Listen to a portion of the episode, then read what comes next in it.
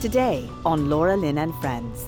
I felt like, why is my government hiding this? Why won't they let me talk about this? Um, and I was desperately looking for outlets uh, that would talk about it um, because I really felt like they're hiding this. They're not being transparent um, with with some of these injuries. Well, hello everyone, and welcome to the beginning of the last days. My name is Laura Lynn Tyler Thompson, and you know what? I just absolutely love being here with you every day. We've been through a lot together. Uh, we're BFFs, you know, and uh, I just appreciate you. You know that I love to read from my dad's Bible at the beginning of every show. He's been gone two years and a month, and I miss him every day. What an incredible man! He left such a legacy. Uh, missionary, uh, you know, he he and my mom spoke about Africa as being the best years of their lives. And it was like 40 years ago, you know? No, it was 50 years ago, really. it was 50 years ago, uh, you know, as of now. But they know those were the best years, those missionary years in Africa, giving their lives for beautiful, beautiful people of Uganda. So uh, I opened up uh, my dad's Bible and I always read you what he's underlined. And in Psalms 99, uh, 7 and 8, he has underlined this, and 9. He spake unto them in the cloudy pillar. They kept his testimonies and the ordinance that he gave them. Thou answerest, answerest them, O Lord our God. Thou wast a God that forgavest them, though thou tookest vengeance of their inventions. Closes up with this Exalt the Lord our God and worship at his holy hill, for the Lord our God is holy. You know what I get out of that is that I think that the psalmist, of course, is talking about the cloudy pillar that led the Israelites out of Egypt and all of that. But do you see that he took he took vengeance about their inventions. Were they were they creating and doing crazy stuff even back then? Well, somebody who knows all about uh, you know nutty inventions and what's really going on in the world is Clay Clark. Clay Clark is the father of five kids. He's the organizer and he emceed and hosted uh, the General Flynn Reawaken American Tour, the former U.S. SBA Entrepreneur of the Year for the state of Oklahoma. Wow. Who got me this bio on Clay? I've been introducing Clay for several shows and I've never seen all this amazing stuff. Somebody went to a lot of trouble here to dig down. Uh, thank you, JT. Uh, the founder of several multi million dollar companies and the host of the Thrive Time Show podcast which has been number one overall on iTunes Business Podcast charts six times. Clay Clark is a former member of the Forbes Business Coach Council, an Amazon best-selling author, and the host of the Thrive Time Show podcast, which has a hit number one on the i was a hit uh, on the iTunes charts of the cat on the category of business six times. Who is this man, Clay Clark? Thank you for being with us. I really appreciate it. I don't know why it took me all this time uh, to actually, I, think I'm getting an echo. Do you hear that? Um, I don't know why it took me all this time to figure out that you're such a significant person. This is incredible. Not only five kids, but all of this. I am not a significant individual. Uh, I can just say that I'm a person who uh, wakes up at three every morning.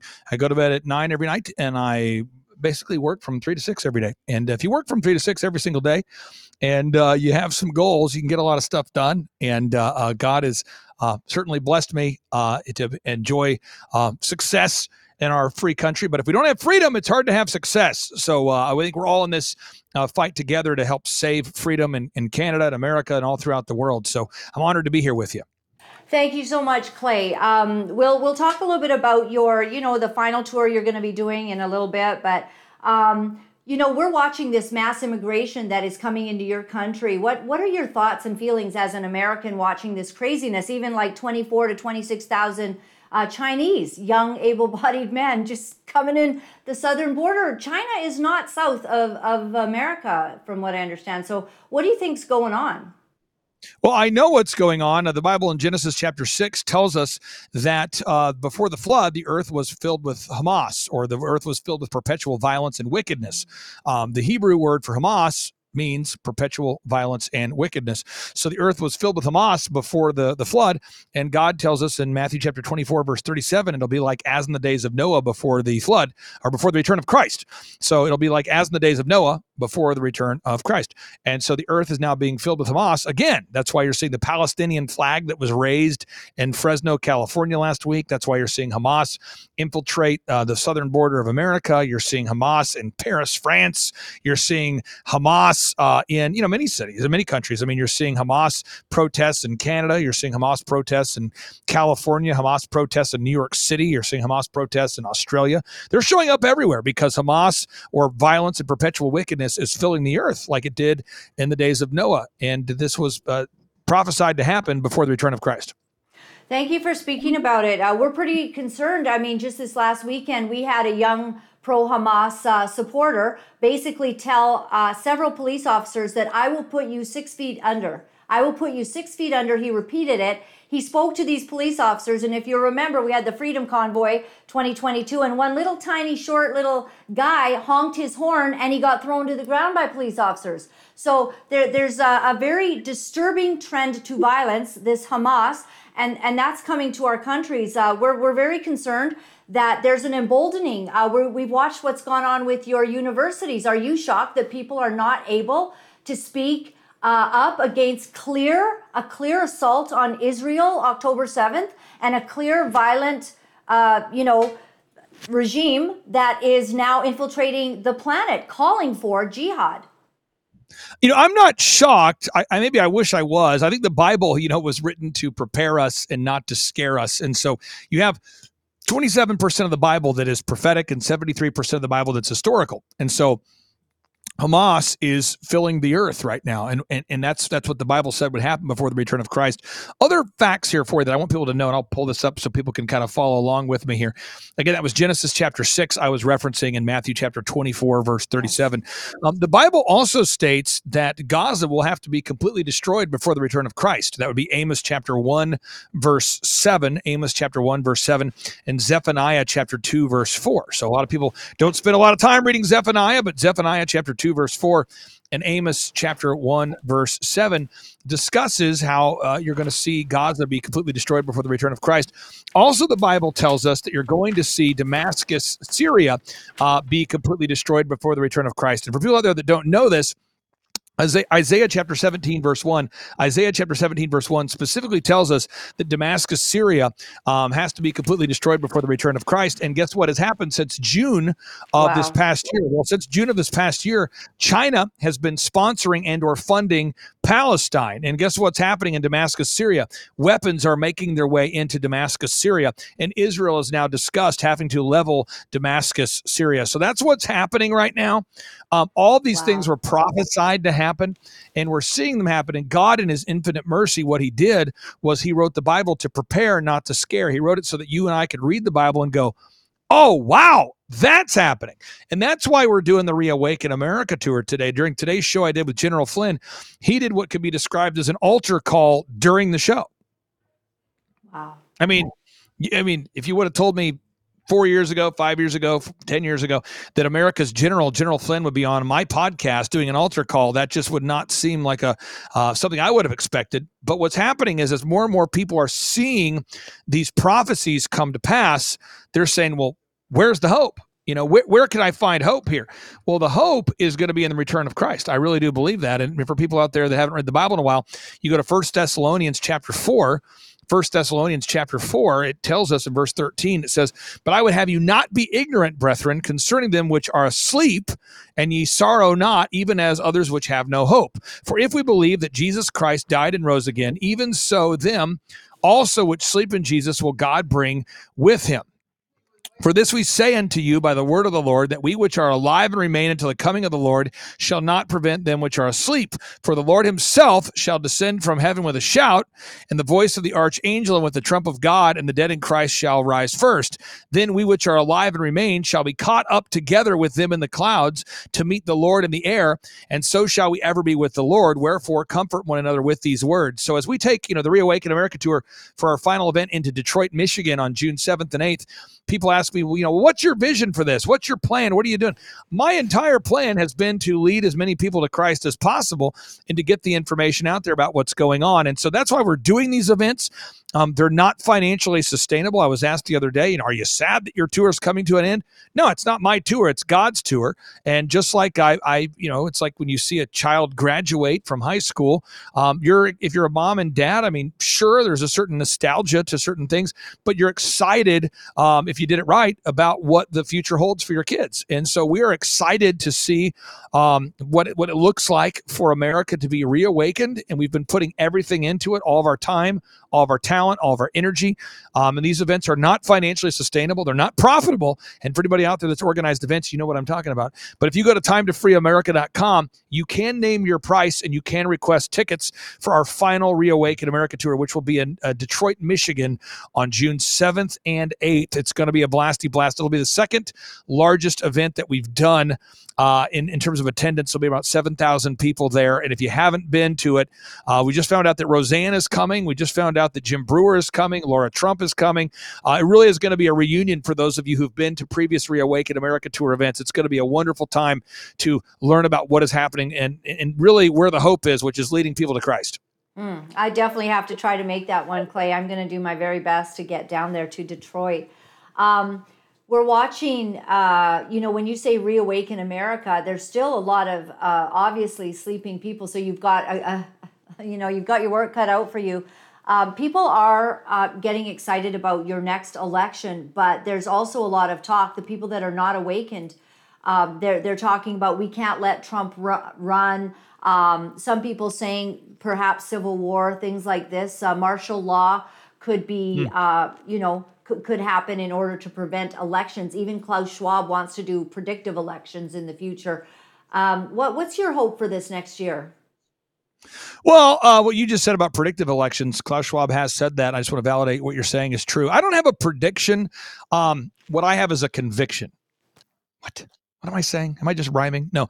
A conviction is where you have a deeply held belief uh, in something. And I believe that we're going to see uh, the, the Bible, every single prophecy in the Bible fulfilled. We're going to see all of them. So as far as this year, I don't I don't know the time, I don't know the seasons exactly, but what I can tell you, uh, the Bible does tell you, know, the, the seasons. It doesn't give you the specific hour. I wish it did, and some theologians might disagree with me about that. They might say, no, you you do know the seasons and you do know the hour, but I can tell you this: this First Thessalonians chapter five, it says, "But of the times and of the seasons, brethren, ye have no ye have no need that I write unto you, for." Yourselves know perfectly that the day of the Lord so cometh as a thief in the night. For when they shall say peace and safety, then sudden destruction come upon them as travail upon a woman with child. Well, guess what?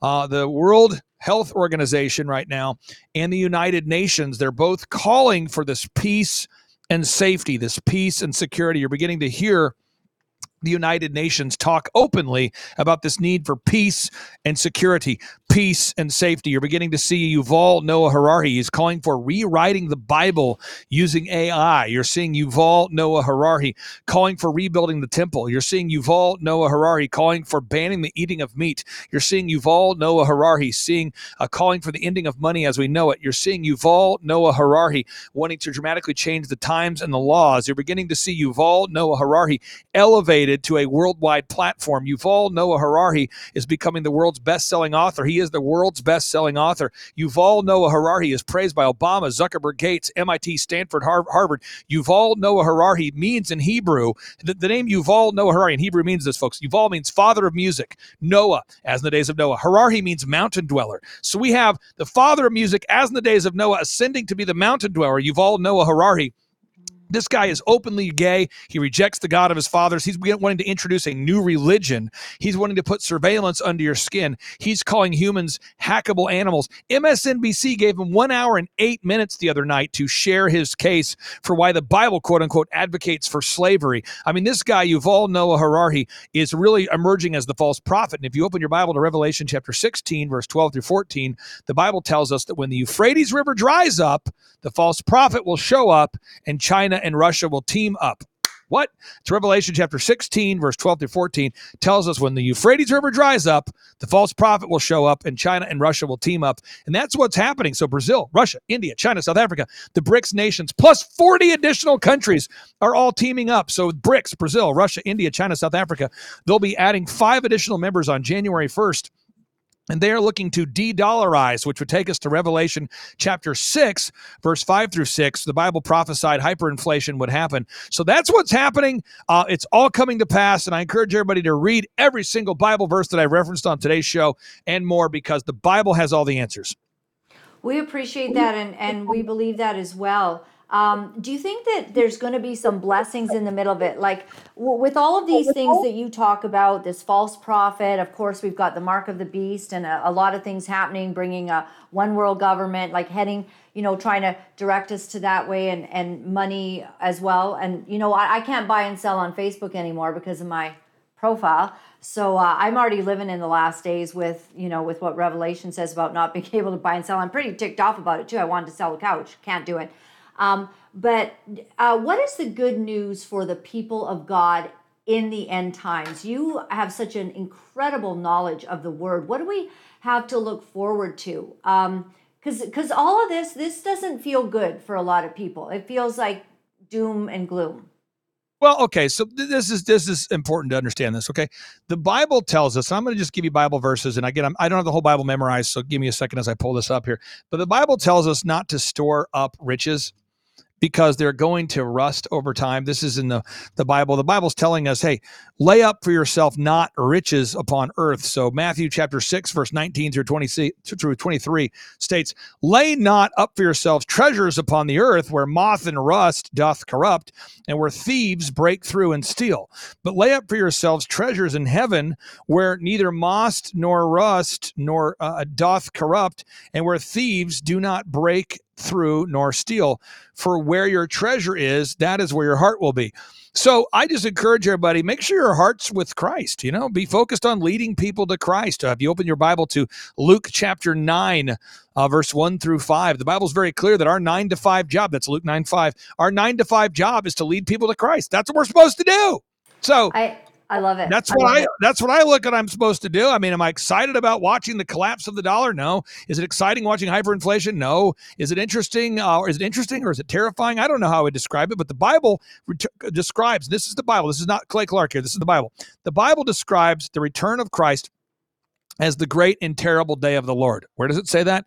Joel chapter 2 verse 31. It says, "The sun shall be turned into darkness and the moon into blood before the great and terrible day of the Lord come." So I would describe it as both great and terrible. So, you know, I mean my my daughters tonight, they're having a party with their friends, you know. They're going to I'm going to leave here in 2 hours and they're going to have a party. I switch into dad mode. I'll throw on my hoodie and my oversized shorts and we're going to have a uh, you know, party at our house with the kids, and we're going to try to make sure that they celebrate the reason for the season, our Lord and Savior Jesus Christ, and they have a good time with their friends, and that's what we're going to do. However, uh, there is the reality that we are beginning to see the ending of the age and the signs of the beginning of the end of the age. And I just encourage everybody get in the Bible, assume I've lost my mind, read the verses I've told you. And if you want to learn more, and I'm sure you do, go to Mark chapter 13, read it out loud though.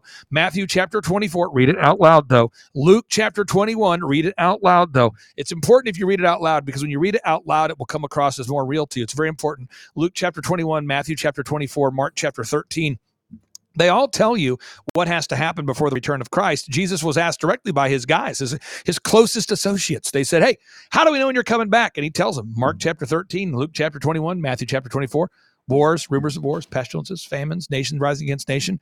What? False saviors? I mean, all this stuff, earthquakes in diverse places, it's all right there. And if you're out there today and you say, Well, I, I kind of want to have a good time tonight, okay, you can watch the Reawaken America tour for free, the, the, the documentary for free tonight at timetofreeamerica.com. Many people have described it as a feel good movie, okay? It's timetofreeamerica.com. You can watch it for free, the documentary featuring General Flynn, Mike Lindell, Pastor Artur Pawlowski from Canada. You can watch it at timetofreeamerica.com. Two, you can come join us in Detroit, which is just a, a quick hop across the, uh, the, the the pond or the the lake in Windsor, Canada. You can make your way to Detroit. Can make your way to Detroit for our Reawaken America tour in June. And then finally, the final thing I would just say to do is if you go to timetofreeamerica.com, I have uh, documented all of the Bible verses referenced on today's show. You can find them all right there. And I encourage you to dive into the Word of God. And, um, you know, that's what we're doing right now. And I, I, I don't know how to explain it other than we got to live like Christ is coming back tomorrow, but plan as though he's coming back in 10 years or 100 years. And that's kind of the mindset I have. And, and if you want to learn more about that mindset, read the book of Nehemiah Nehemiah, what am I saying? Nehemiah. Oh, yeah. Nehemiah in the Bible, he had to build a wall while also read the story about Nehemiah in the Bible, folks. Nehemiah had to build the wall while also fighting. He had to fight and build a wall. So if you want to learn more about that, go to Nehemiah. You can learn all about Nehemiah trying to build and fight simultaneously. You know, you have such a heart for evangelism, and I really appreciate that, um, Clay. Uh, you, you'll be excited by this service where um, it looked like about 100 Iranian and Afghanistan people gave their heart to the Lord. And so um, that that was a service that was planned especially by a Jewish pastor in order to um, to share the gospel, but also to bless them because they are immigrants here, and to bless them with food hampers. A lot of people finding it pretty tough actually after coming that it's not actually you know uh, going as well as they hoped, and and there's some sadness. So it's an opportune time to bring the Jews and the Iranians and Afghanistans together and sing in Farsi and the Jewish language and bring love and peace. It was called Peace on Earth. So that kind of thing is happening. I, I think that's maybe the answer and the only answer that we're going to see to truly have peace, as you've noted some of these uh, catastrophic things going on. And I don't say these things to scare. I say these things to prepare. I really do sincerely mean that. I don't say it just because it rhymes. Uh, I find if it rhymes, it's a little more pithy, so it gets stuck in your cranium longer. But if you go to timetofreeamerica.com, again, you can learn all this. And again, God did not write the Bible to scare you. He wrote the Bible to prepare you. And I encourage everybody today, go to timetofreeamerica.com. I promise this event will be the biggest, best Reawaken America tour event we've ever done. And uh, I would call it Reawaken the World, Reawaken Canada, Reawaken, whatever you want to call it. It's a Reawaken America tour. So many people from all over the all over the world come to this event. Get those tickets. You can name your price. You get those tickets. You can name your price. Pay whatever price you want to pay. Get those tickets today at time to freeamerica.com. We just announced tickets were on sale yesterday, and we've already sold 1.47% of the tickets in the first 16 hours. So the ticket requests are flying in, and it is going to be a packed house in Detroit, Michigan. I love it. I'm going to try to get there, Clay. Love you so much. Thank you for what you're doing. I appreciate your spirit. I appreciate uh, that you sacrificed an awful lot to to reawaken America, and you've done a really good job. You've done a Thank great you. job. God is so so pleased with how you've invested and sacrificed. May God be with your family, your five wonderful children, your beautiful wife, and all that you do. May His blessings be on you. Thanks, Clay. We'll talk to you again. You're the best. Have a great night. Bye bye. Thank you. Bye bye. Oh, I like having Clay on. It's a little bit like you know, like you just open up the the fire hydrant, right? yeah, and he just like goes.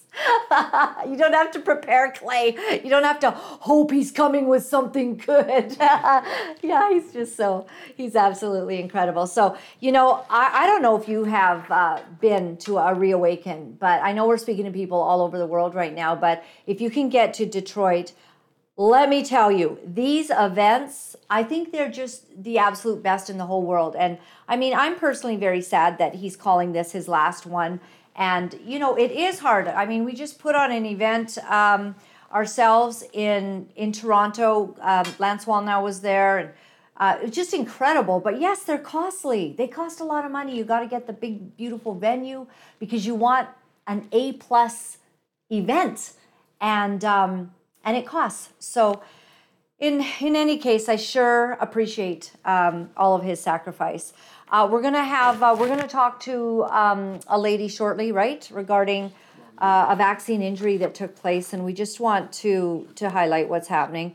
Um, should we have a look at this this video? Author Douglas Murray, if any of you know him, now he's an interesting character. You know, this guy, you know, not a Christian, but he seems to be endowed with wisdom, and I do pray that the Lord will get a hold of his heart. But I every time I hear Douglas Murray, and of course you might know him from his book, the the something of crowds, the madness, madness of crowds, and um, he just and you know he spoke a lot about uh, you know the gender uh, nonsense that was going on and just has such a very clear, precise communication ability.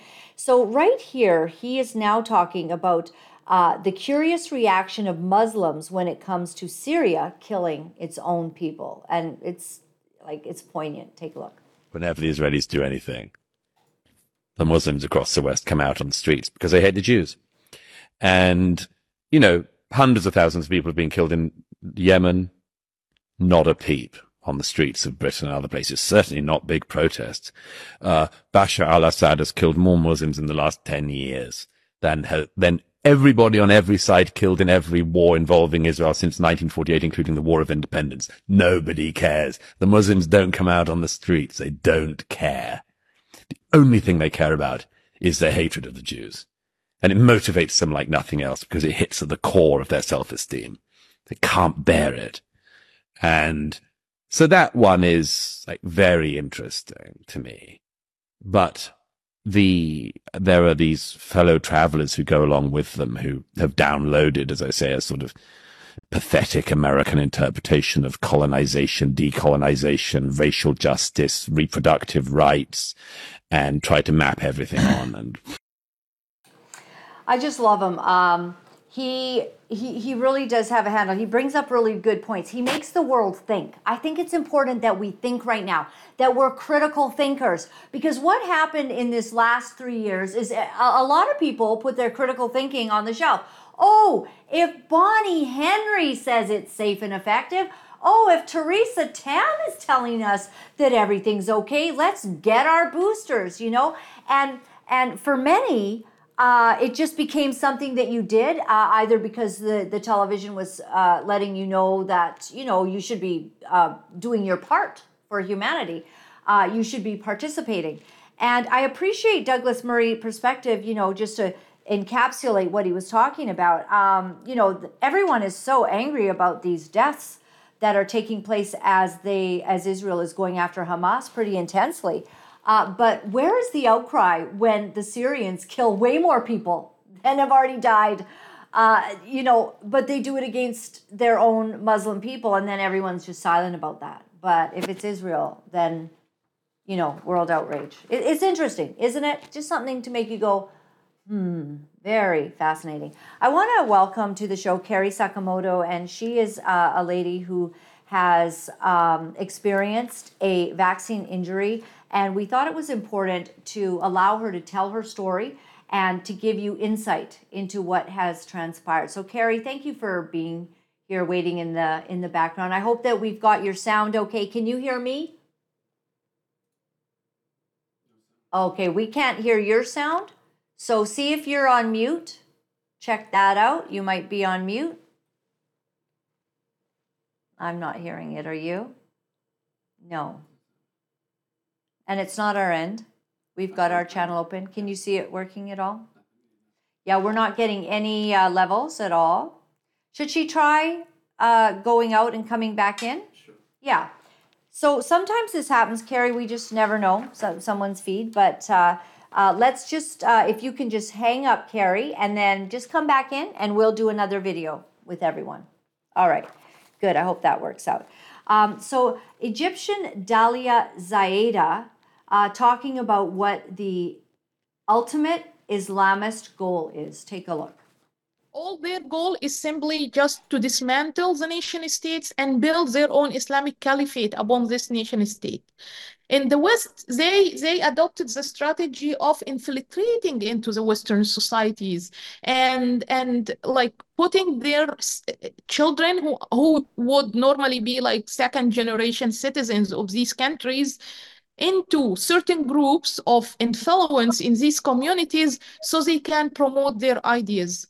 One of these manifestations of this evil plan we are seeing happening right now in reaction to the Israel-Hamas war. All this twisted rhetoric about Hamas being a resistant movement, about being heroes of or a champion of the Palestinian cause, and this this for me is nonsense, nonsense. It has nothing to do with the truth. But this was being told to Western youth in the United States, in Europe, in universities, everywhere by their Muslim fellows, by their Islamist, I would say, fellows who are saying this on purpose to promote some lies, to ally them on the, on the side of the evil rather than being on the side of the good and it's it's it's really shocking to see that people in the US for example in American universities people who belong who are women who are who belong to the mm-hmm. LGBT community are supporting Hamas. They don't even understand that if they live under Hamas and the Sharia law, they will be immediately killed just for being an LGBT person, you know? It's crazy. It's crazy. So when you see how brainwashed they are, you will be shocked. But there is a reason for that. That like Islamists has been preparing for this moment for so long.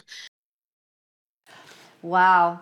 Um, that's so true. You know, when you see Queers for Palestine, uh, you have to go. Um, have you not looked into this at all? Have you not kind of studied who you're supporting? Know your audience.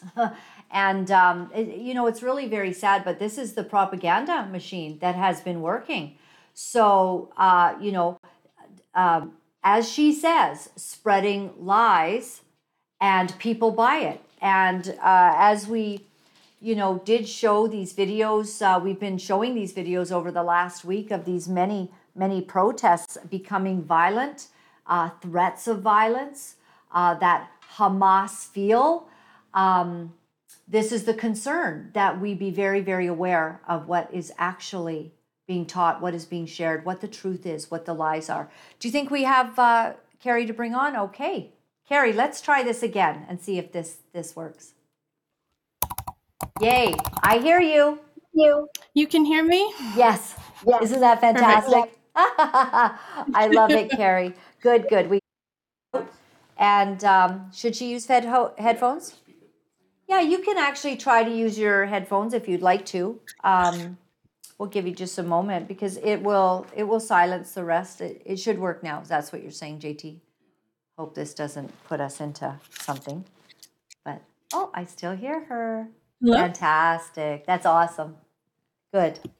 Good. So, Carrie, tell us about yourself. Um, give, give us some background. We know that you have dealt with a, a vaccine injury, and we appreciate very much your courage and willingness to talk about what happened to you so that people get knowledge and they get understanding.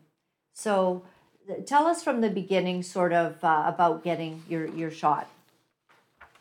Uh, sure. Um, so, um, April 21st of 2021, I uh, went down and I got my AstraZeneca vaccine.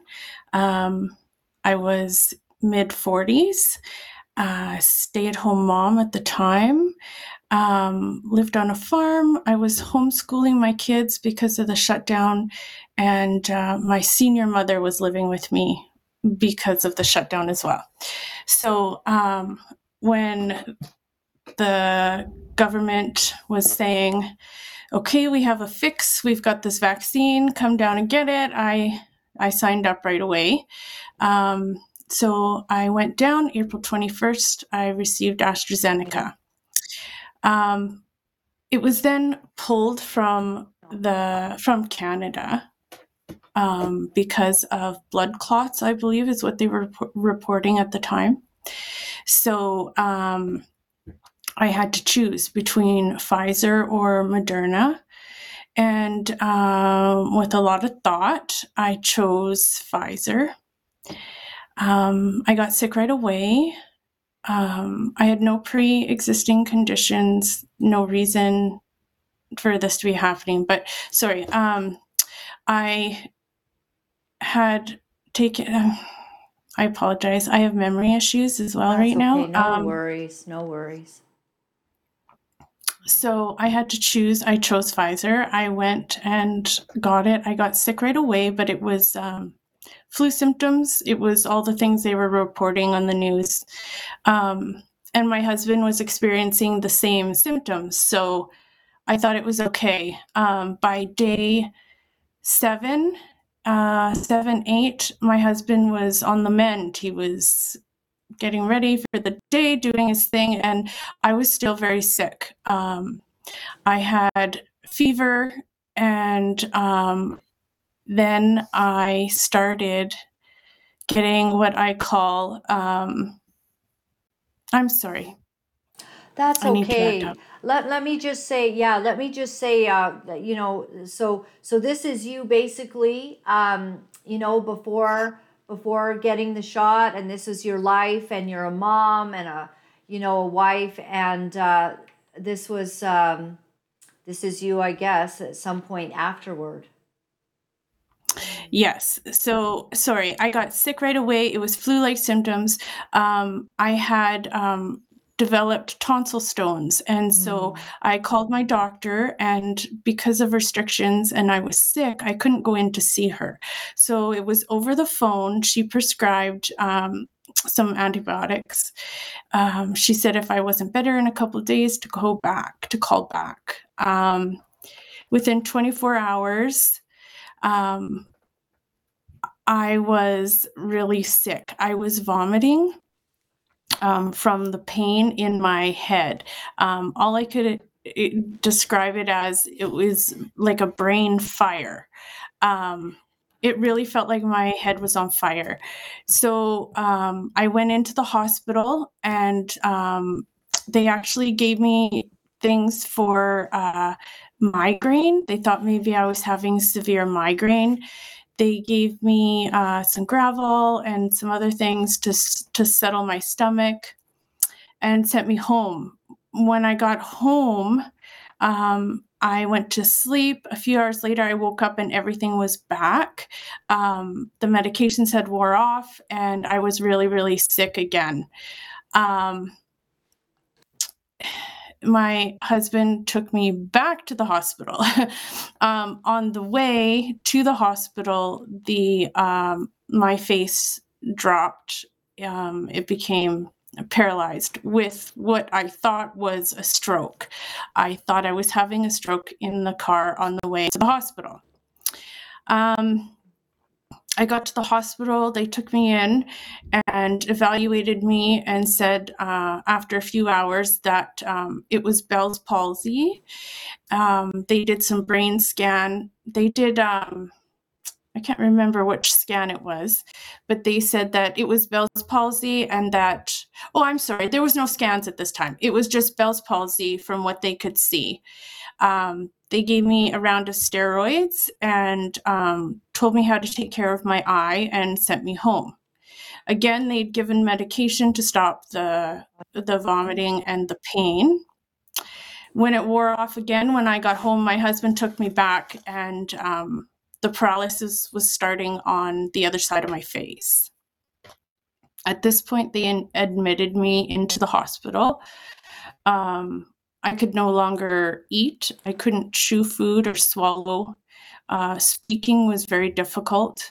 Um, and at this point, I'd lost a lot of weight. So um, they put me on some tubes and um, a bunch of IVs and kept me in hospital. Then I it came the uh, vertigo, and um, I couldn't really walk. So um, I had to while I was in hospital, I couldn't see my children or anybody else, just my husband, um, because of the restrictions. Um, it was really difficult on me. My kids were having a really hard time. They really wanted to see me. So um, I was determined to get the heck out of there. so I learned to chew. I learned to take care of myself. I learned to walk with a walker, and uh, I walked out of that hospital 17 days later. But sorry, uh, while I was in hospital, um, is when they did um, all of the tests for me. They were trying to figure out why this was happening. Because of brain fire. That was a big concern. So when they did the scans, they could see that the meningeal lining in my brain was swollen and it had cut off all of the nerves and stuff going to my face. Um, to this day, the swelling is still there. Uh, which is why I uh, am still suffering with a multitude of issues. So it is Bell's palsy, but it's Bell's palsy like. So uh, my doctors told me that um, from what they could come conclude, uh, this was there, and um, they reported it to Ottawa, and um, they told me about the vaccine injury support program in Canada.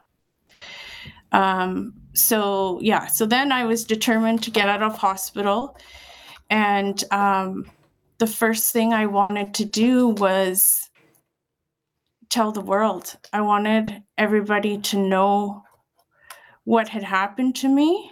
Um, I wanted doctors to know so they knew what was coming into the um, waiting rooms. Um, but I couldn't get any of the mainstream media to speak on it. Um, so I went through the vaccine injury program so I could prove my case so that I could speak publicly about what happened to me. And that's exactly what I did. Um, in March, I received a small payout for uh, my hearing loss and my uh, paralysis on my face. Um, I am still waiting for more compensation, so my case is still ongoing. Um, I have vision loss in my eye, so I'm waiting for compensation on that. Um, yeah, uh, brain issues. Um, they, I was testing as uh, early onset dementia. So um, I went to see two neurologists, and they've concluded that it's actually the medications that I'm on that are affecting my memory severely. Problem is, I can't, anytime I deviate from these medications, I end up back in the hospital. So that's where I sit today. wow. Um, it's, it's such a difficult story to hear. So, when you uh, went to get the um, the shots, do you feel that you had that that you were told by whoever gave it to you that there were risks associated with any of these shots? I think you said AstraZeneca was first, right? And then and then yes. you did the Pfizer shot, and both had yes. bad reactions for you, right? Well, the first vaccine, the AstraZeneca, I was okay. Um, I really didn't have any um, Okay, you just heard about the blood clots then. I had, well, they pulled it when I went to get my second vaccine. They said, here in Canada, we took it out. We're not using AstraZeneca anymore. We're seeing blood clots at the time. That was why they said they pulled it. So, um, while I didn't experience blood clots, was it a part of uh, what happened to me? Did it contribute? Did the mixing mm. contribute? Uh, I've always wondered that, even though the doctors say it was Pfizer. I wonder how they could conclude that, how they could be so uh, adamant about that. Right, how they could be so sure of that. And yeah, um, informed consent. Do you, do you, did anybody yeah. say as you were getting the shot because we're supposed to get informed consent. We're supposed to understand risks. Did you get did somebody explain to you that there could be potentially a problem? So I went back and I read the form that they give you when you get the vaccine, and nowhere on there was there anything even close to the uh, injuries that we are seeing now. Um, it was there you could have a rash. Um, there was some people reporting dizziness and um, I, I, don't know that there was much more than that on there. Um, yeah definitely mm. no no uh, neurological issues like we're seeing. They eventually did say I think it was about four months after I received, after my injury, they did come and say on the news that they were seeing some Bell's palsy from from the vaccine. Um, when asking my doctors, uh, they have seen a few, but uh, not many, and I'm the only one who has not recovered. Wow. Um, how how did people respond when you began to say, I've been injured by the vaccine, and when the evidence began to show that that's what happened? Because um, we've interviewed a few people who, when you try to sound the alarm, you actually kind of get, you know, told to, to be silent or you don't get the best response. What was it like for you? Um, it was crushing. Um, I felt like, why is my government hiding this? Why won't they let me talk about this? Um, and I was desperately looking for outlets uh, that would talk about it um, because I really felt like they're hiding this. They're not being transparent um, with with some of these injuries. Even though my case has been proven, um, they still won't talk about it Right. in the mainstream media. Um, I turned to TikTok. I'm actually doing a live right now um, because they have been an amazing community for me. Mm, Um, good. yeah, I've You- been able to reach a lot of people that have injuries through there. Right. And what is the general consensus like before you got any shots? It, it was kind of, you said, I think it was 2021, right? A- April, is that what you said? Yes. So, had there been much talk at all? Had you seen anything um, giving you any concern in any mainstream media?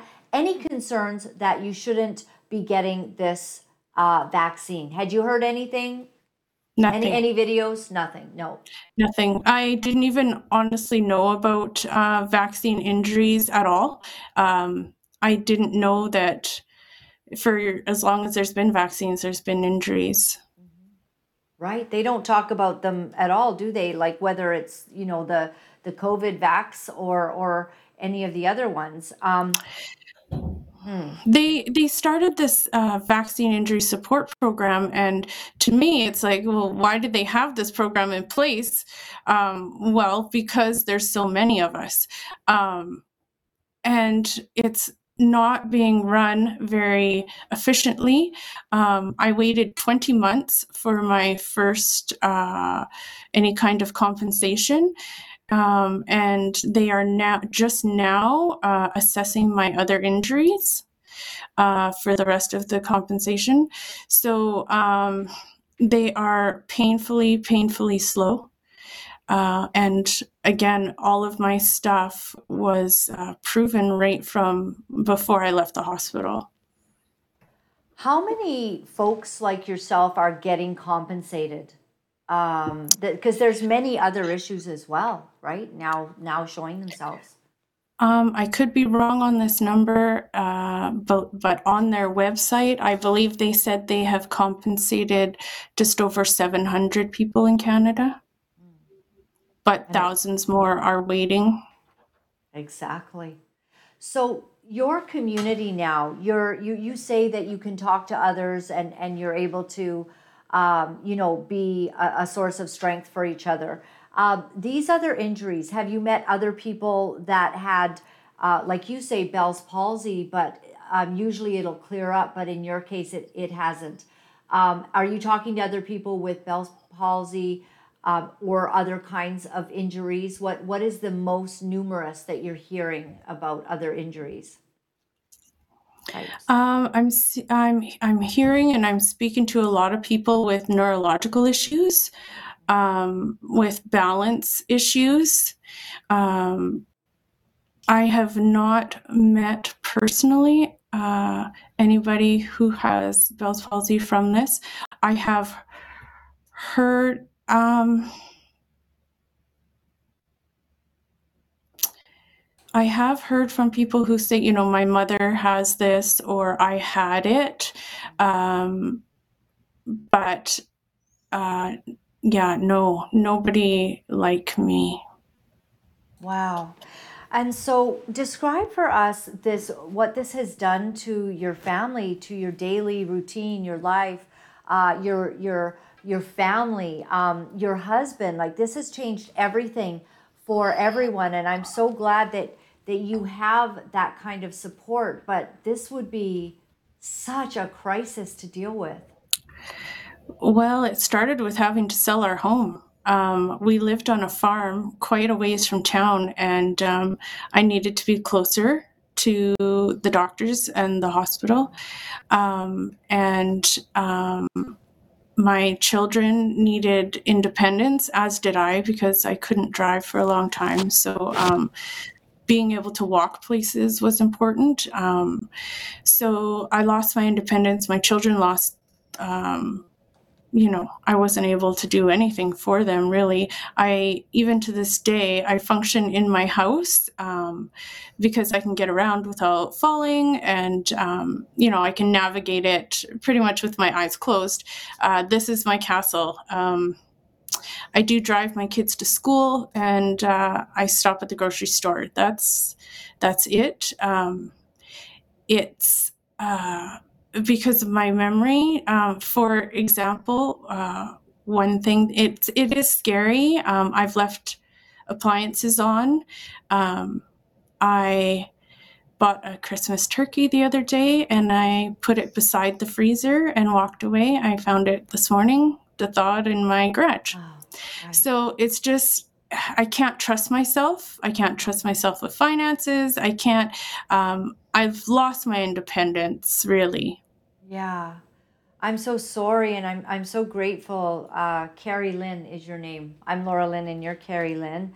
Um, so very, very sorry uh, for this happening. And you know, I just believe that God can also like over time restore and, and heal you. Uh, I'm so glad that you're getting compensation because as we know now, so much more has come out. I guess you're following it a bit closer. I mean, not just injuries, but actual death, uh, many of them. And uh, so people um, are getting much wiser to all of this. But yet, my concern is that you still see this safe and effective. Um, I just drove by a huge uh, billboard. The billboard said, Nobody wants to ride with you if you haven't had your vaccine in carpooling. So make sure that you're getting your vaccine. First of all, a vaccine will not protect anyone in the car because you can still, if you've got COVID, you can pass it to them. So it's not like you're not getting COVID because somebody got a vaccine. It's a lot of propaganda. What has this taught you about this propaganda out there? Um, first of all, it taught me not to trust anything blindly. Um, government, doctors, people. um, I just put too much trust in everything. Um, I, I learned not to be first for anything. um, I will go last from now on. Um, I find that uh, it's honestly traumatizing for me. I don't know if it's some type of PTSD. I can't really turn on the television because um, all the commercials, it's go get your vaccine. I saw this morning, I accidentally turned on the news. I was just, just turned on the TV to uh, go make breakfast for my children. And um, it said uh, MPs lining up for their Christmas Christmas COVID shot or Christmas themed COVID vaccine. And I just, it's everywhere. And it just sends a bit of a panic through me because I know that um, it's, you're not seeing all of the negative with the positive like there should be more transparency that there's not and and i guess i understand where they say you know they don't want to scare the public but we deserve to know all of the risks Yeah, we really do. And um, I'm trying to, I, I'm asking JT if he could pull up a, we did a Laura Ingraham clip because really, uh, you know, it's very few television hosts or news that will tell the truth on this. And one of the people that has told the truth, well, there was Tucker Carlson, he lost his job eventually. And there's been uh, Laura Ingraham on Fox News, and she has consistently, she didn't take the shot because she was concerned about some early things she heard. And then she's been compiling the evidence. And most recently, it was 158 uh, thousand excess deaths in the United States of America. Now, those can be from a multiple of factors, including the, the lockdowns and the trauma that they put everyone through in that regard. But um, you're you're right. Like, where is CBC? Have you have you tried to get anyone in in Canadian news television to tell your story in order to bring some balance and a counterpoint to their safe and effective ridiculous propaganda? everybody I've reached out to everybody. My husband sent emails. I've sent emails uh, multiple times. Um, nothing, no response at all.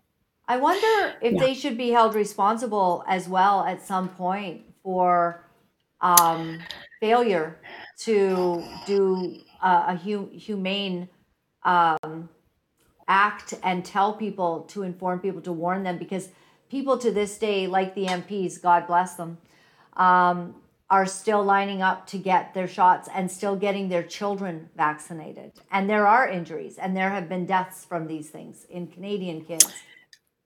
Yes, I've actually spoken to two people now that are injured from the latest rounds of vaccines. So every time there's a new, not new vaccine, but uh, new ad campaign, uh, it seems to be there's, I meet a few more people injured. So um, people just need to know that the reality is it can happen to you, and you just really should be prepared in case it does.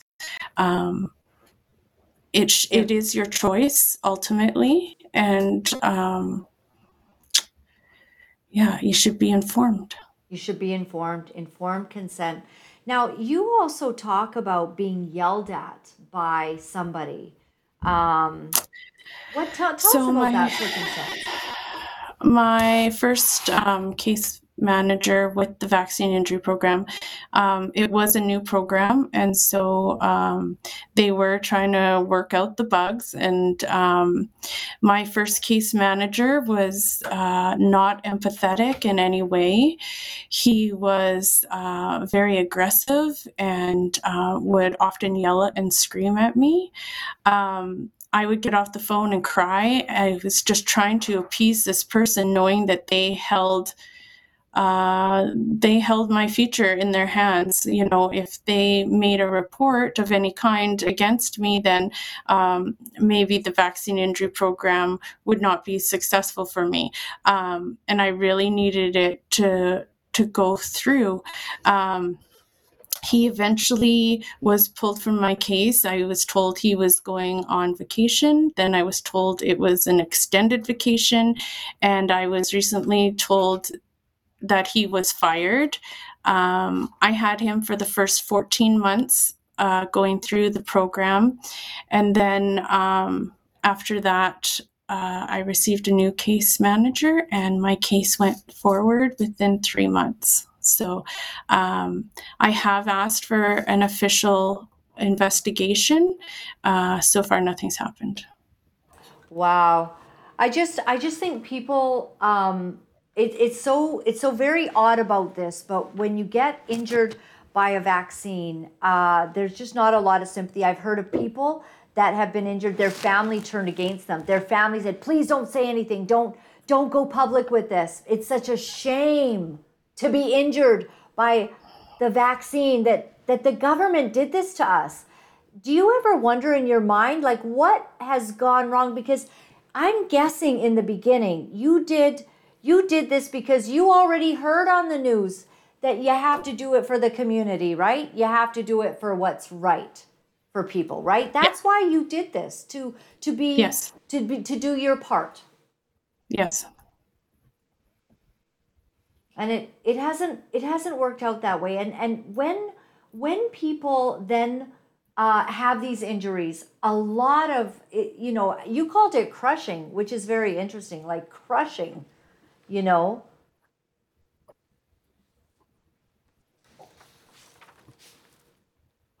crushing to your life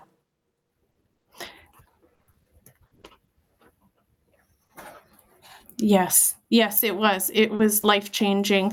Um, it literally changed everything, everything about our lives. Um, yeah, everything to this day.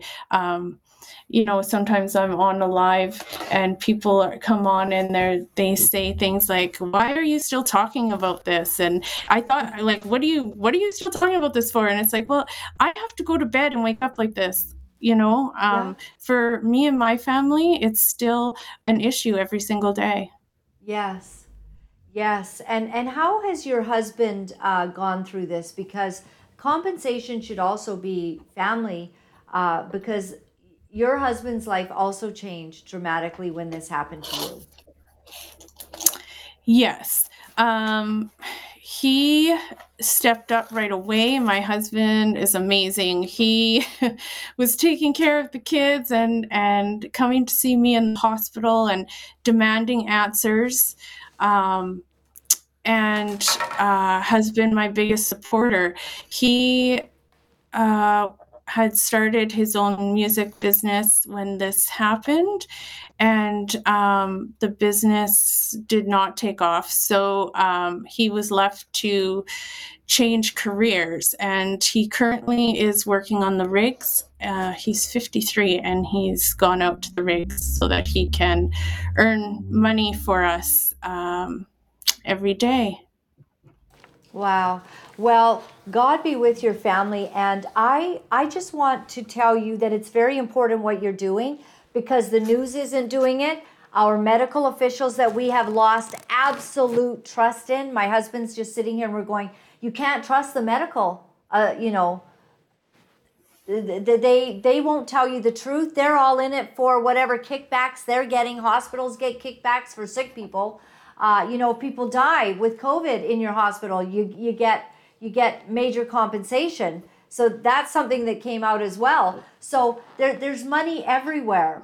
People are being incentivized to promote something that is harmful. And folks like you, when something really goes wrong, it, it gets lost in the cracks. And you're doing a tremendous service by continuing to speak out about it. And I hope that you get top dollars because this is no small matter that has happened to you. This is a, a, lie perpetrated. Our governments know about this, but somehow they've invested their, you know, Trudeau actually bought, I don't know if you heard this, but 400 million shots. So when you've only used a little bit of that, uh, either it's a complete waste or you have to keep telling people to get these shots and they're all invested in all of this. So I appreciate it very much. We're going to um, we're going to actually um, uh, well look at this. Could we play this Moderna CEO Stephanie Bancel lamenting that countries that had too much information on the vaccine had low uptake rates? I mean, this is the other side. So if they actually put the information out, people were warned. People like you maybe decided they wouldn't get this vaccine. Take a look, Carrie the extent of this misinformation when it comes when it comes to vaccination, I think has as a somebody who works in the media, I, I, mean that was just overwhelming to see all of that across all the channels, right? Yes, and I exactly agree with panelists, which is I think in some countries, you know, you saw scientific debate in national TV, prime time. So you can imagine how people were scared you know, Ben has have said, you know, a lot of political debate in some countries, and the US was kind of maybe one of the worst places in the world. And you saw the differences of countries where all the parties would say, you know, this has been approved by the regulators, clinical studies have been done, you should get your, your, your, your vaccines and so on. And then, as Seth said, I mean, the social media was just terrible, uh, just terrible. And so, at a time of uncertainty where people were scared for their loved ones, you know, many people, you know, lockdowns. Uh, it, it, was very hard for everybody from a just mental health standpoint. Uh, when you, you couple this with all that environment, you could see some countries where you had scientific debate and political debate and social media, if you had those three things, the vaccine rate uh, very, very low. I mean, it's just, it's just shocking the way that everybody sees it. But I think that's why your story is important, Carrie, is because you are the voice that is giving the warning so that people will not go and get. A, don't get a booster if you've already had one. And if you haven't had the shot, never, ever, ever, ever, ever get that shot because it's a lot of harms. It's it's millions of um, you know things that have happened after getting these shots, including death, including death. And so you're the voice that's helping to save the world. And I really want you to know that. And I'm sorry that somehow you got entrusted with this very big burden and that it's been quite the cost and a sacrifice to your family, to your husband, to your children. But we appreciate you and I honor your courage. And I thank you for that. Is there any last thing you'd like to say to everybody?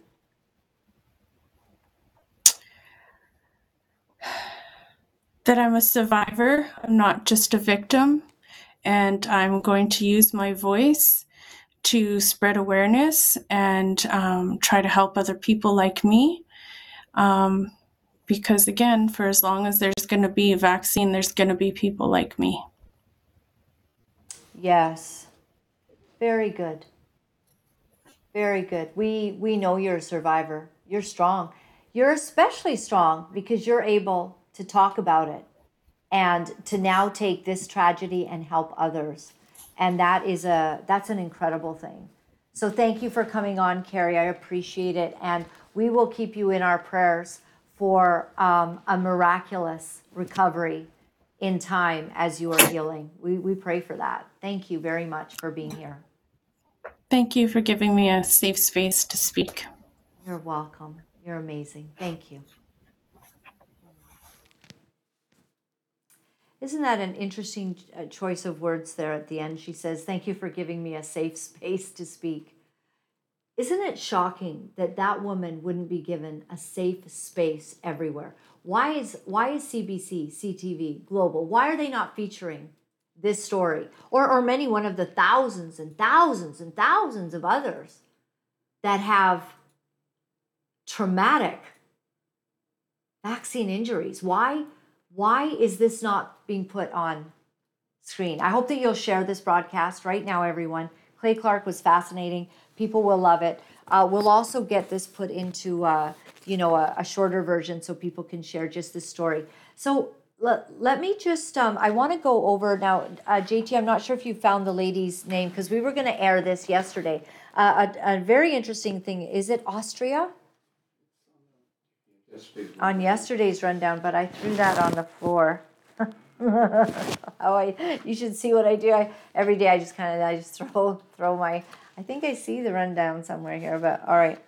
Um, let's see if we begin playing it. So this is basically a doctor sounding the alarm, and I believe it's in Austria. Oh, you know how I'll find it is even if I don't have it up front, I'll have it at the end of this, but I'll get it from Gary's. Uh, senior producer Gary sent the information on this, and I basically have to read the transcript of what she's saying, but it's it's absolutely amazing. So let's uh, yeah, let's roll it. Yeah, do I have to read fast? Okay, I'll try. Okay, so this is what she says. Before you, if you ever say that you are calling on people to get vaccinated again, you should think carefully and look at what you have learned in the last few years. And you learned, for example, back in February this year, it was published for the first time that the vaccine was contaminated, namely with plasmid DNA. We all covered that. And that's not false information, but these are facts. These are independent laboratories that have found plasmid residues in a much higher concentration than that specification provides. And you also have to say, you also have to question things. Is that true? This specification, these famous 10 nanograms per dose, because it involves naked DNA. Here, the DNA is just like the messenger RNA. It is packaged in the lipid nanoparticle. With that, it also goes, goes into the cell. And that's not even said. I want that too because uh, of my biotechnical experience as well as being an analyst. And I worked very, very closely also with the development and the production question whether this is actually the right one limit is. And the authorities are silent about it. It hasn't been tested either. Yes, that's the next thing one has to tell people. They sent the test certificate further. It was at the best paper control, and the control labs have barely performed any analysis. Yes, they did four parameters, including clarity, color, content, but they didn't test for all the important things regarding contamination. And we've known that since February, there are now reports again, also from Germany, from Tuesday, and this is not being covered by mainstream media. And and there is where it needs to be reported before anyone thinks about further vaccination recommendations. So the famous plasmid gate, as it is also called, yes, if you've heard of it, and that's not any not just any idea that someone has, but this is real data from laboratories repeatedly shown that we are have we are here and have a huge problem. And that was in the MDF the day before yesterday. And I think that's a paper publication. And the authorities are silent. And this is a scandal, in my opinion. And this lady is highlighting in another country, and she's sitting there with people who are obviously not com- yeah, a health authority. And um, they're not supportive of, of all of this coming out. And yet there's actual data and facts about this plasmid DNA. And um, I think that we have uh, we have a um, we have an era of champions uh, speech that is going to be done by Dr. Byron Bridle and also by Dr. David Speicher, who has outlined some of these really atrocious findings uh, about the safety, the efficacy being completely all wrong, and and that we've got a problem. We have a problem, and this lady is declaring it, saying it, and it looks like you know they're getting some some coverage there on the um, you know you know airing some of this stuff. But whatever, whenever someone tries to tell the truth about this in the public, a the the mainstream media cowards and and and pathetic losers that they are are doing a tremendous disservice disservice to the entire world because they will not cover what the truth is about the vaccinations. They will not cover it. And yes, I know that we shouldn't call it that. We can call it a bioweapon. Uh, we can call it, you know, the the clot shot, whatever uh, people call it. But the truth is, uh, Laura Ingraham reporting, you know, 156,000, uh, you know, over overage of deaths from 2019, and um, a real problem. Nobody highlighting it. And there wasn't there another person who collapsed on a field. Was it soccer, JT?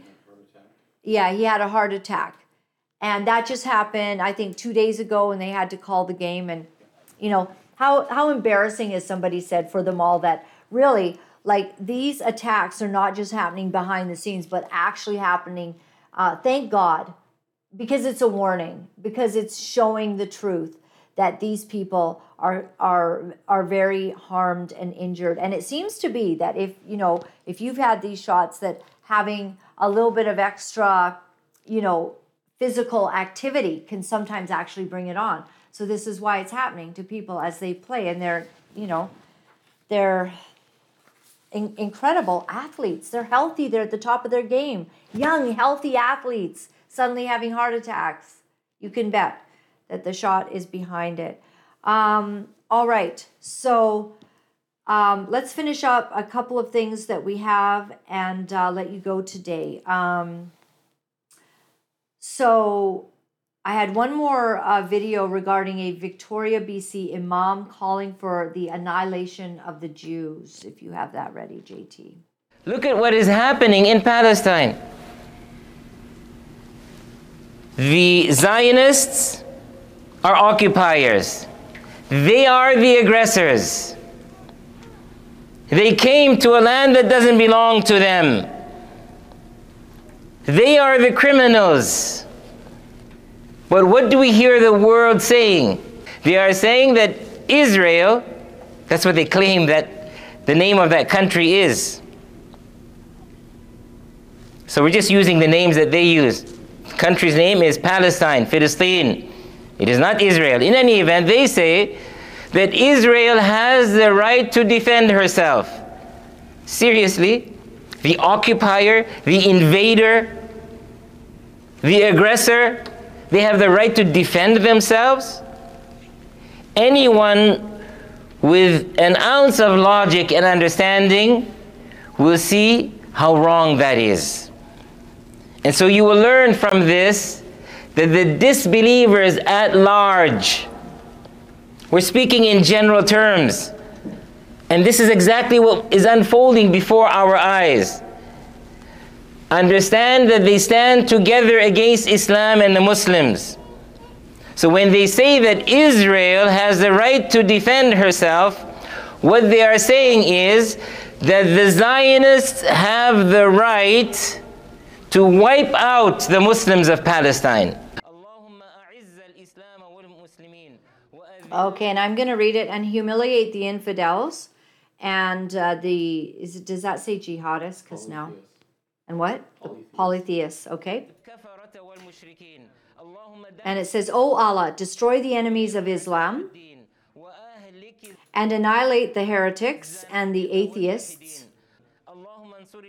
O Allah, support the mujahideen in your path everywhere. O Allah, make their feet firm, strengthen their hearts, and grant them tranquility.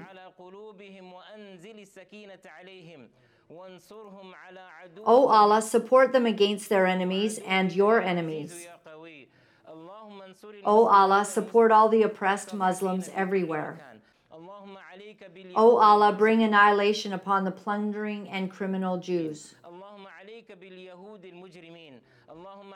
O Allah, annihilate them, for they are no match for you. O Allah, show us the black day that you inflict upon them. O Allah, make their plots backfire on them. O Allah, shake the ground under their feet. Look at what is happening in Palestine. Wow. Just you know what? Just play it in the on, on the side and and just take the the sound down there for a second.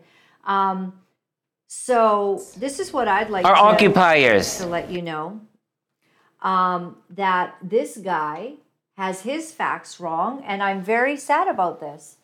Um, so it's not only the Jews, apparently, it's the atheists out there. Now, I didn't hear Christians mentioned, but we probably fit in one of those categories. But he specifically mentioned the atheists. How fascinating! How fascinating. Now, this is right in our backyard. This is in our province, right, JT? Victoria, British Columbia. This is a BC imam calling for the annihilation of the Jews. Now, um, I would like to say and, and ask all of you if you really want facts on history, when the Arabs refused to even honor uh, the word Palestine or Palestinians, uh, you can go back to that, and I, I want to share that with you. And this is this is the um, the the one that you want to see. Um, in this broadcast that I have done, I have done this with uh, George Antonios, this fellow, born in Lebanon. He gives one of the most clear, most accurate, precise historical accounts of what took place, um, how Israel became Israel. Um, I'm not sure what this imam is talking about. It's not their land. Jerusalem, 800 years before Christ. So we're now talking, uh, you know, correct me if I'm wrong, right? Like 2,800 years ago, right? Because we've got 2,000 after Christ, right, JT? And 800 years before. So my math is good. 2,800 years ago, right? The Israelites, uh, King David is king over Israel. That's the name of it, okay? Then they got conquered in 70 AD. And was it Hadrian? The Emperor Hadrian or something like that? He, he didn't like the Jews. So he conquers the land and then he calls it Palestina. Okay? And he calls it Palestina really in order to offend the Jews. So then what happens is uh, that was named Palestina after the Philistines. The Philistines were a brutal group of people um, full of Hamas, full of violence full of, uh, you know, harm to the Israelites. That's what was going on. So, in this broadcast here, I want you to know we go through the history of that whole era, area. And I'll show you something. I think there's a map back here. See if I can find it. Oh, you'll love hearing this guy. This is a former Hamas, um, the son of a Hamas leader. He is speaking out.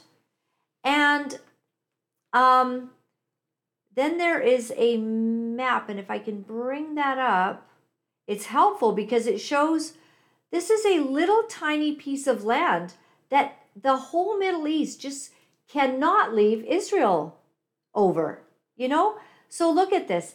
Um, right in the middle here, if you can see it, that little red Israel. Do you see that? That little red dot, right? Okay. Um, that is That is Israel, surrounded all of the green areas. That's all what JT. That would be the um, Africa. Yeah, Africa, but I think it's Islamic controlled areas. Muslim countries. Muslim countries. Everything. They are all completely surrounded by Muslim countries. This tiny little area there. So a British Columbia imam is spreading lies about uh, Israel occupying their territory. Palestinians didn't own anything there. There, they were squatters on that land, and I don't know. I'm I'm just like you. When um, you know, uh, when your landlord tells you that you have to go, then you have to go because they bought the land. They bought it. The United Nations gave them the land in 1948. It was done very quickly in a day. Then they were attacked nonstop oh, you know, it has been endless difficulties. But I'm just going to have to ask everybody uh, if this land is to be anyone's, wouldn't it be the Israelis who, who were basically there since 2000? You know, 2,800 years ago, 800 years before Christ. That's the, the reign of the kings, all through Kings, King Samuel, the Chronicles, you know, the, the whole lit, litany, the history of that area is is Jewish. And so uh, George Antonius also explains, after being born in Lebanon, what he saw about the hatred that is taught to the children against the Jews. And remember that clip that we showed you earlier in this program where it's it's interesting Douglas Murray points out that they're in an uproar over the killing that that has taken place because they've gone after Hamas. And let me just say, unverified killings, unverified. There's no way to verify what they're saying. And if you want to know how bad Hamas liars are, let's go back to the hospital bombing, where within minutes they they reported that Israel had bombed the hospital in Gaza and that there were 500 dead.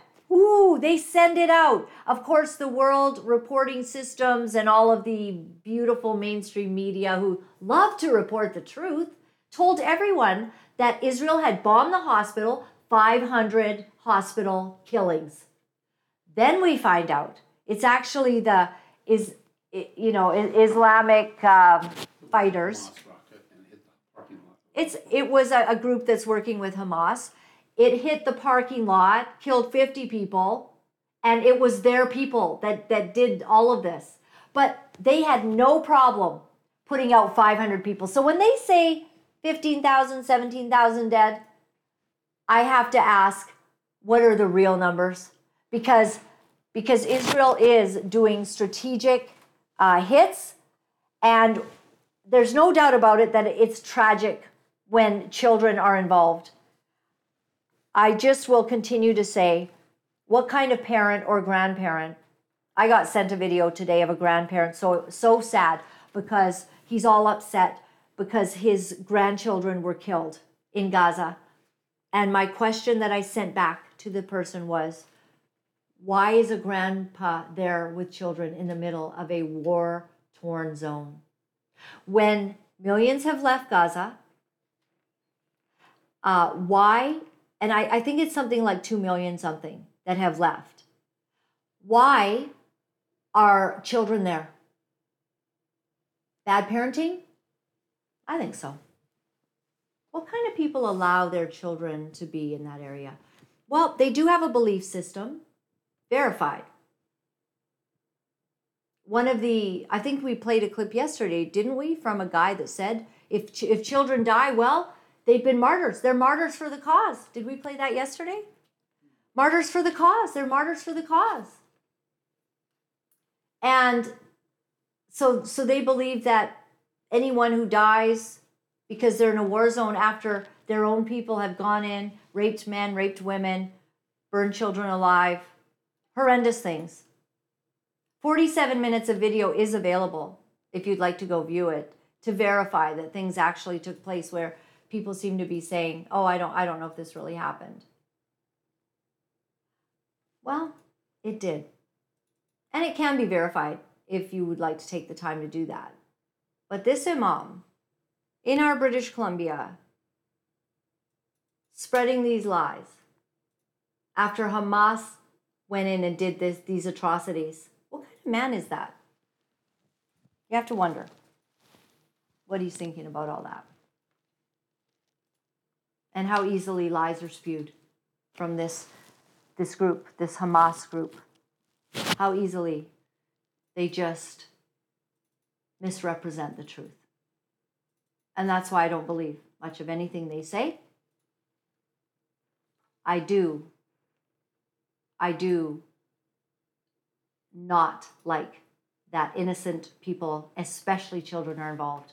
I don't know how innocent parents and grandparents that have decided that a martyr's death is fine with them.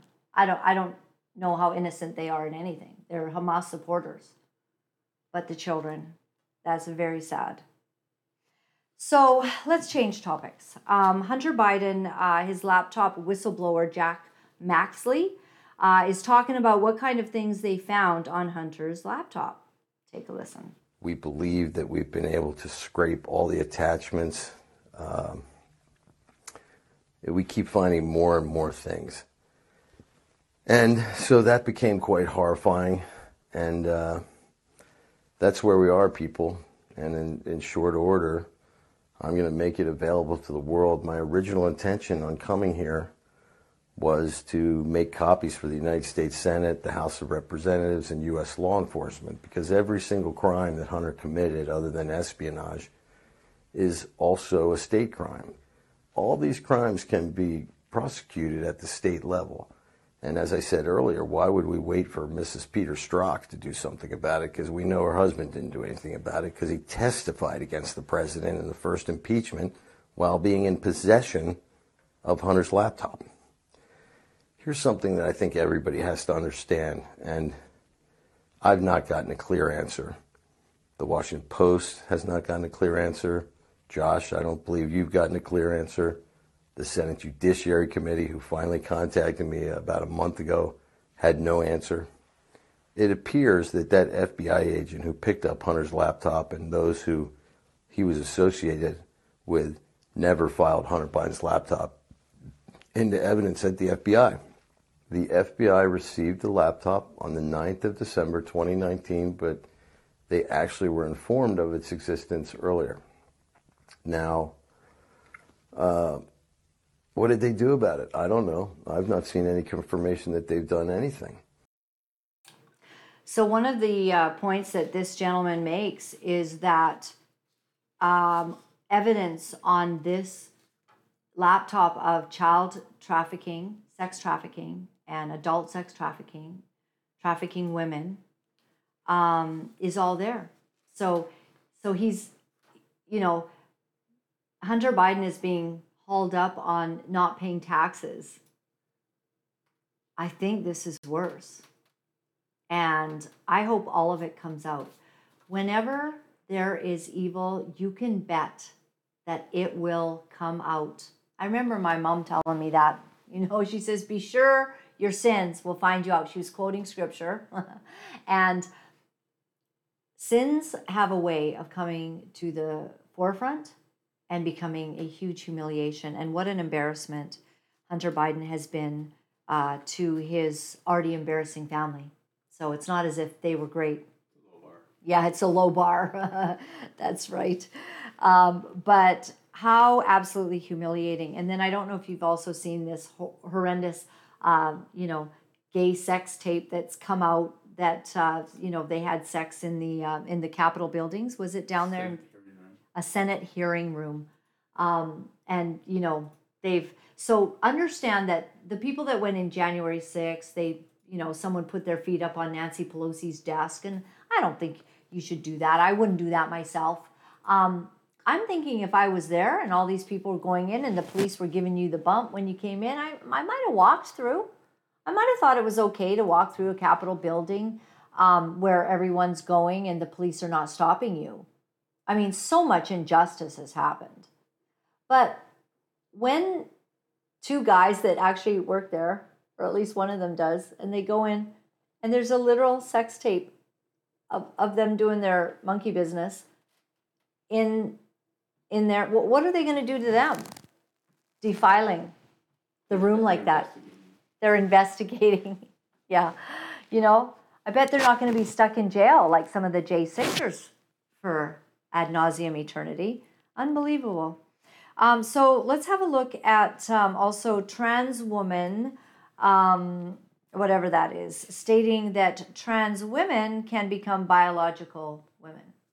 I don't have to say that trans women can be biologically female. Uh, surgeries exist that can change uh, your sex, and the bill just does not account for that. Uh, I have updated my legal sex on every government document except for my birth certificate, as I was born in Tennessee and moved here soon after.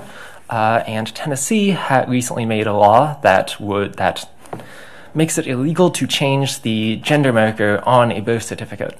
Under the current law, despite anything I may do, any amount of hormones, surgeries, uh, level of competitiveness, I would not be able to participate in any female sports. Right. No, no, you wouldn't because you're a dude. yeah, because you're a guy. And, you know, um, if they dig your body up a thousand years from now and they go, oh, look who was alive back in the 20, you know, 2023, um, they would go, oh, chromosomes, XX or XY. That would determine what sex you are. And so uh, it, it's just a very interesting world right now that we have, you know. Um, I did have an out loud laugh last night when when Watters, uh, Jesse Watters, was reporting about uh, these two guys having sex um, in the in in this room, and he said, "You know, gee, well, I hope that one's not pregnant because I heard that men can men, can have babies now. So I hope you know one guy's not pregnant." So I did have a laugh out loud about that, but it it honestly it's it's just so um, everything's upside down and and it's all like we're in the Truman Show and we're supposed to just go along with this nonsense when history is going to show that all you crazy people that are lying to little kids and hurting them and telling them that they can change their gender, history is going to show that this is one of the sickest, demented, most demonic assaults against children of all time, where you cut off penises and cut off breasts and tried to redo the body to make a, an odd rendition of the opposite sex in a child. When you're destroying them, you're destroying their sex life, you're destroying their identity, and you're, you're giving them a lie, and you're putting them into a high suicidality category because they will eventually go, This is horrible nothing good about this. This is all, this is a lie. And, and, it, and it's just harming society. It's just harming. And you know what's interesting is that the LGBTQ are so bullying and mean to those who detransition. To anyone who dares to speak against this hideous narrative, uh, they are so mean to those who go, Yeah, actually, I, I tried to do this. I thought it was an answer and it wasn't. And now I deeply regret. And now I'm deeply upset that where, where were the adults telling me as a 14 year old not to do this? Those kids, they're coming back. They're starting to sue. And I always say to everyone remember every social worker, remember every teacher, remember their words, write their words down when they encouraged you to do something that destroyed your life and later get retribution, take them to court as authorities that have ruined your life and get a big payout. Some compensation, at least, for the harm that you've suffered. Final video a young Canadian woman wants to move to the US because no opportunities in Canada. Take a look. I live in Ontario, and I need someone to tell me the pros and cons of living in America because at this point Canada just ain't it. It's just like not it anymore. Like the the cost of living it's just it's too much. The wages are staying the same. I can't afford to move out. I'm 24 and I'm embarrassed that I can't move out. I can't leave my toxic household.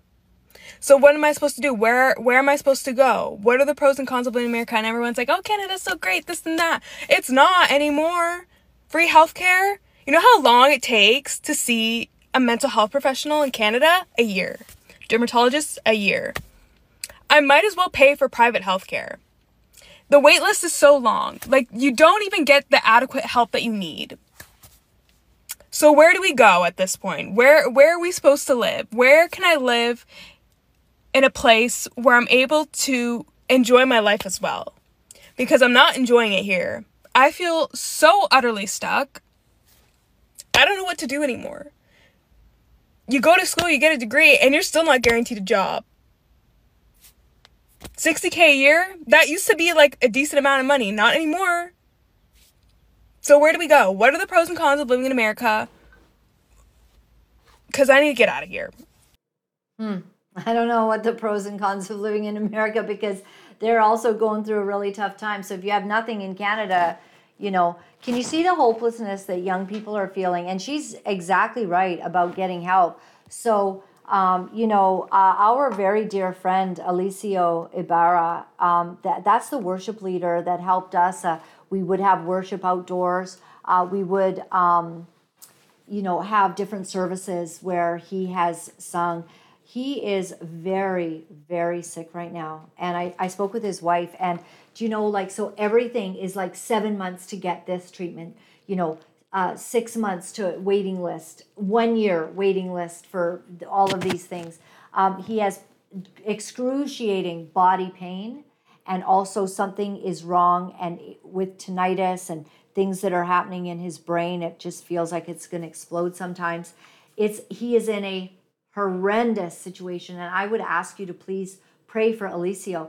But um, as we were, as I was speaking uh, to his wife, I under you know understood more clearly that we think we have a good system. If you get sick, we don't have a good system.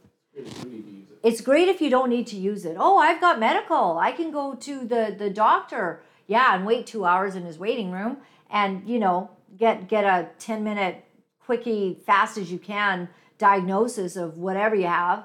Get out of there and he'll just give you drugs, right? And so you get to do that. But if you get really sick in Canada, let me tell you, the wait list, the, the hope of help, you know, you could die waiting, basically. So this is this is not this is not ideal. This is not great at all. And so I would ask you, please, please, to pray for uh, Alicio, uh, pray for his recovery. We'd like to try to do something um, to help them. We'd like to have a day of faith for Alicio where we plan an event in late January and we'd like to put on um, an evening of worship. And we're going to believe God for Alicio to be there and to play a little if he can not play a lot, but to have this evening where we can get together, worship God, and, uh, you know, and be able to give an offering to them and to their family. Okay? So think about that. And uh, late January, we want to give him some time. We're giving, you know, hope that he can come through. And also, um, in this next week, we're going to be airing um, our uh, our presentation from Steve Merrill, from um, the gold and silver guy we like to call him. Um, increasingly, the the news is alarming about our economy, about money, about the potential for some sort of drama to take place in this next year.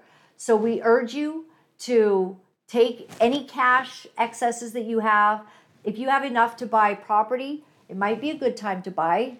Uh, you know, property is going down right now if you can do that, or even consider investing abroad. Mexico, people, a lot of people I know are just getting their money into land. Okay. But another awesome way is to make sure you're protected by having your money go into gold and silver. Gold and silver does not rust. It is valuable. It, its intrinsic value is absolutely undeniable. It will always be worth something, even if on a certain day your dollar collapses. And that's the concern is the day that the dollar collapses and they devalue the dollar by a significant amount, it's too late. Uh, you could have bought a lot more the day before of gold and silver. So why not, if you've got a nest egg, just consider investing in gold and silver. You get to have the gold and silver. Steve will ensure that it is shipped to you, and then you can do with it what you want. Hide it in a good, safe place, uh, you know, on, under the tree in the backyard or where where Grandpa's buried out back. I don't know, but uh, you you can you can take care of it, and you can have control over that money, and it will retain its value. My website is lauralynn.tv. I want to thank you so much. Um, we're coming to the end of the year, and many of you have blessed us this year, and you've helped us to do what we do to tell the truth, to speak the truth, to, to just spend time together. Um, some of you say that you get your coffee, uh, and I love having my coffee. I don't usually get to drink it on, on air because, you know, I'm talking too much. Imagine that. But I appreciate that many of you really, really love what we do because you see the value in speaking the truth. Can you believe that they are not putting this beautiful girl, Carrie's story on mainstream so that other people would be warned? Can you believe that? The way you get warned is here. So if you have somebody that's considering taking a shot, make sure you just forward them. Hey, listen, just thought you should know, you know, fast forward to Carrie's story about what has happened um, you know, with her taking that vaccine. And we have done so many, so many um, great shows on what has been found in those wretched things. Just go to my Rumble channel. If you go to uh, my website, you'll see all the shows that we've ever done. We're highlighting the truth. We speak it without apology, uh, without fear. We believe the truth is important and that God, God will give us the strength and the discernment and the wisdom to navigate these horrible times. If you could go to the donate button and help us, um, you also get an income tax receipt. Some of you, you know, you've got some income, you're wondering where to put those final dollars. When you donate to us, you donate to a charity, you get a tax receipt, and that is because we spread the gospel of Jesus and we intertwine it with our daily news stories. God in the marketplace, God in the world, God as a nation changing Savior who can bring about uh, so much good in spite of all the, the bad news that we talk about. So, my email for email transfer, super easy lauralynnlive at gmail.com or lauralynnlive at protonmail.com. Either of those, you can email transfer lauralynnlive at protonmail or gmail. That will get you to uh, to um, you know be able to send a note if you'd like to, send a letter if you'd like to, send an encouragement or tell me what you're not happy about. Uh, call me a Zionist if you want to do that. Uh, you know, people are calling me a Zionist. A Zionist can be anyone from someone who believes that Israel is in the land that that they're supposed to be in. And I'm sorry, I do believe that because I I just follow the word of God first and foremost. Secondly, historically they were there. And thirdly, I just they they have been so attacked. And so I stand with those who have been absolutely assaulted at this hour. And so call me what you'd like. I'm just going to be telling the truth. And some of you have said you're disappointed in me. I've let the movement down. I'm, you know, I'm a Zionist, whatever that means. You know, I've been to Israel twice. I really do love it there. And I really like people who don't call for the annihilation of other peoples. I, I, I value that. I I like that because I, I that bears witness with my spirit that at no time should we be calling for the annihilation of another people group. And apparently, right here in British Columbia, we have people, imams, spiritual leaders calling for that. I don't stand with that. So if you stand with me, if you stand with the truth, thank you for your support. Thank you for donating to us and helping us to be able to uh, keep doing what we do. And you know, um, you can give anonymously, you can give monthly, uh, you can sign up to do monthly, or you can just give a one time donation, all of it as well. We also have a snail mail, which is Box 48184 in New Westminster, uh, 3M0A7 if you want to send a note or send us some some help and support. It means the world to us because we don't have um, anybody just you know helping us to do this. We don't have any big organization behind us. We we lost all that. I was in a big organization, and because of the fight that I was in about SOGI and and all of that, um, you know, it just became that that wasn't their mission. And so God did indeed call me to fight these things. God did indeed call me to speak. And so when you help me to do that, you help us to get God's purposes done on this planet. And it means the world to us. You know, you can give to some bigger organizations and and you know what? Like they got a big pot and it's going to all go in and I'm sure they're doing great things. Not saying they're not doing good stuff. But when you donate here, we know your name. We pray for you. We appreciate you.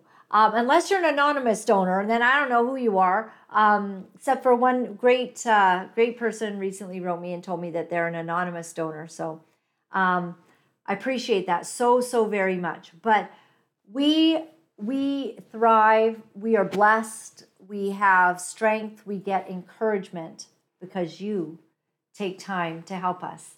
And you also get a tax receipt, so it's wonderful. I want to leave you today with um, with this amazing story uh, when Paul was in a storm, and this is found in Acts 27, um, verse 13. Now Paul was very prophetic, and he had told these guys because he was a prisoner, and he had told them, "I should not be. We should not be sailing. I don't feel good about it. I don't think that this is going to be a safe journey. We shouldn't be doing that." and he felt the storm coming. Have you ever felt a storm coming in your life? Oh man. So then it says in verse 13 when a gentle south wind began to blow, they saw their opportunity. So they they weighed anchor and set sail among the shore of Crete. Before very long, a wind of hurricane force called the northeaster swept down from the island. So it kind of started as a gentle wind and everyone thought it would be okay. But that wind picked up. It's funny how fast a storm, it's funny how fast a little tiny thing in your life can suddenly become a huge storm, you know? And if you're like Paul the Apostle, do you know what you do? You call on the name of the Lord and you trust God. But he was at the mercy and hands of these, the, the Roman guards uh, so they weren't listening to him. They didn't care about his God. They didn't believe in his God. So when he said, I don't have a good feeling about this, they weren't listening. So he was at the whim and the mercy of these bad dudes. So when this hurricane force northeaster wind swept down from the island, the ship was caught by the storm and could not head into the wind. So we gave way to it and were driven along. And as we passed to the lee whatever that is, a lee of a small island, JT.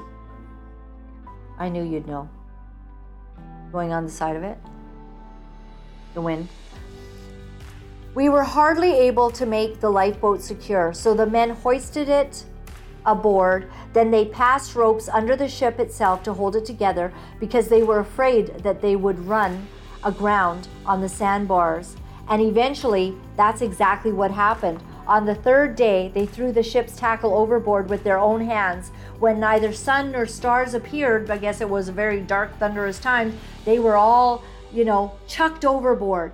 And basically, the boat ran in to the rocks and burst completely apart.